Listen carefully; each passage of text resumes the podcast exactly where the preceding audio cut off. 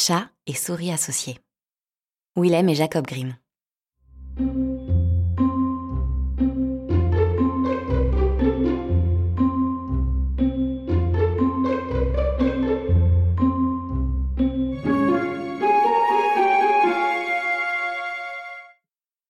Le chat fit la connaissance d'une souris. Il l'assura si bien que ses sentiments envers elle étaient amicaux et chaleureux, que la souris se laissa convaincre et finit par accepter de vivre avec le chat sous le même toit. Il nous faudra faire nos réserves de nourriture pour l'hiver, dit le chat. Sinon nous risquons de mourir de faim. Toi, ma petite souris, tu ne peux pas aller partout. Tu pourrais te faire prendre dans un piège. C'était une bonne idée.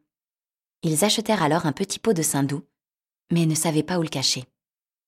Ils réfléchirent longtemps, et finalement, le chat décida. Sais-tu ce que nous allons faire? Nous le cacherons dans l'église. On ne peut pas imaginer meilleure cachette. Personne n'oserait emporter quelque chose d'une église. Nous poserons le pot sous l'autel et nous ne l'entamerons qu'en cas de nécessité absolue. Ils portèrent donc le pot en ce lieu sûr. Mais très vite le chat eut envie de Saint-Doux. Il dit à la souris. Je voulais te dire, ma petite souris. Ma cousine m'a demandé d'être le parrain de leur petit dernier. Ils ont eu un petit, blanc avec des taches marron, et je dois le tenir pendant le baptême. Laisse-moi y aller, et occupe-toi de la maison toute seule, veux-tu? Bien sûr, sans problème, acquiesça la souris. Vas-y si tu veux, et pense à moi quand tu mangeras des bonnes choses. J'aurais bien voulu moi aussi goûter de ce bon vin doux qu'on donne aux jeunes mamans. Mais tout cela était faux. Le chat n'avait pas de cousine et personne ne lui avait demandé d'être parrain. Il s'empressa d'aller à l'église, rampa jusqu'au petit pot de Saint-Doux et lécha jusqu'à avoir mangé toute la graisse du dessus. Ensuite, il partit se promener sur les toits pour voir ce qui se passait dans le monde, et puis surtout pour trouver encore quelque chose de bon à manger. Puis il s'allongea au soleil, et chaque fois qu'il se souvenait du petit pot de Saint-Doux, il se léchait les babines et se caressait la moustache. Il ne rentra à la maison que dans la soirée. Te voilà enfin de retour? L'accueillit la petite souris. Tu t'es bien amusé? Vous avez dû bien rire.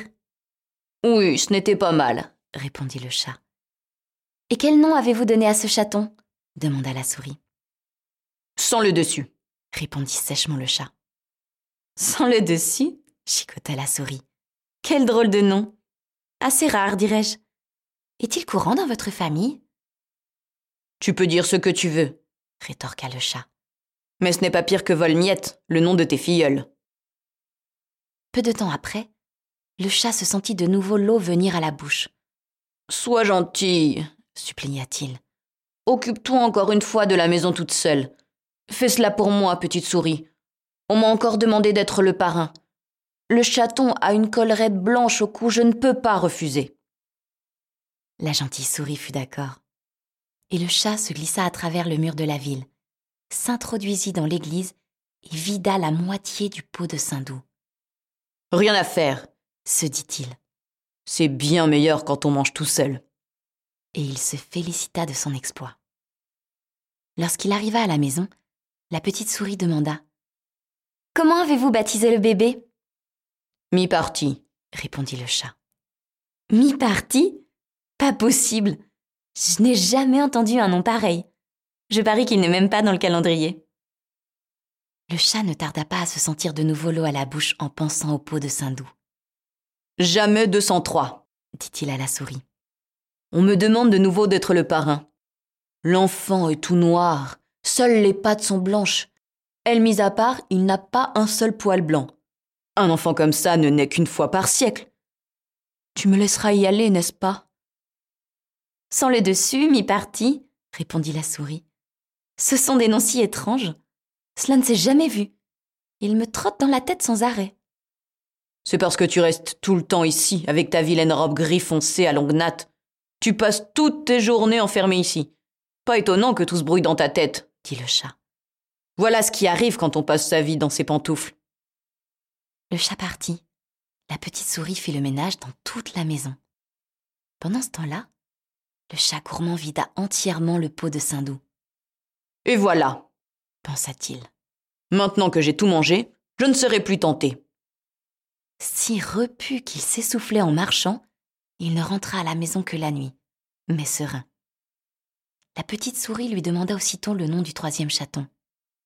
Je suis sûre que tu n'aimeras pas, répondit le chat. Il s'appelle Tout Fini. Tout Fini chicota la souris. Cela paraît suspect. Ce nom ne me dit rien qui vaille. Je ne l'ai jamais vu imprimé quelque part. Tout fini. Qu'est-ce que cela veut dire en fait? Elle hocha la tête, se roula en boule et s'endormit. Depuis ce jour, plus personne n'invita le chat à un baptême. L'hiver arriva, et dehors il n'y avait rien à manger. La petite souris se rappela qu'ils avaient quelque chose en réserve. Viens, mon chat, allons chercher notre pot de saindoux que nous avons caché pour les temps durs. On va se régaler. Tu te régaleras, tu te régaleras, marmonna le chat. Cela sera comme si tu sortais ta petite langue fine par la fenêtre. Ils s'en allèrent, et lorsqu'ils arrivèrent dans l'église, le pot était toujours à sa place, mais vide. Ça y est, dit la souris. Je comprends tout. J'y vois clair à présent. Tu parles d'un ami. Tu as tout mangé quand tu allais faire le parrain. D'abord sans le dessus, puis mi-parti, et pour finir. Tais-toi coupa le chat. Encore un mot, et je te mange. Mais la petite souris avait le tout fini sur la langue, et à peine l'eut-elle prononcé que le chat lui sauta dessus, l'attrapa et la dévora. Et oui, ainsi va le monde.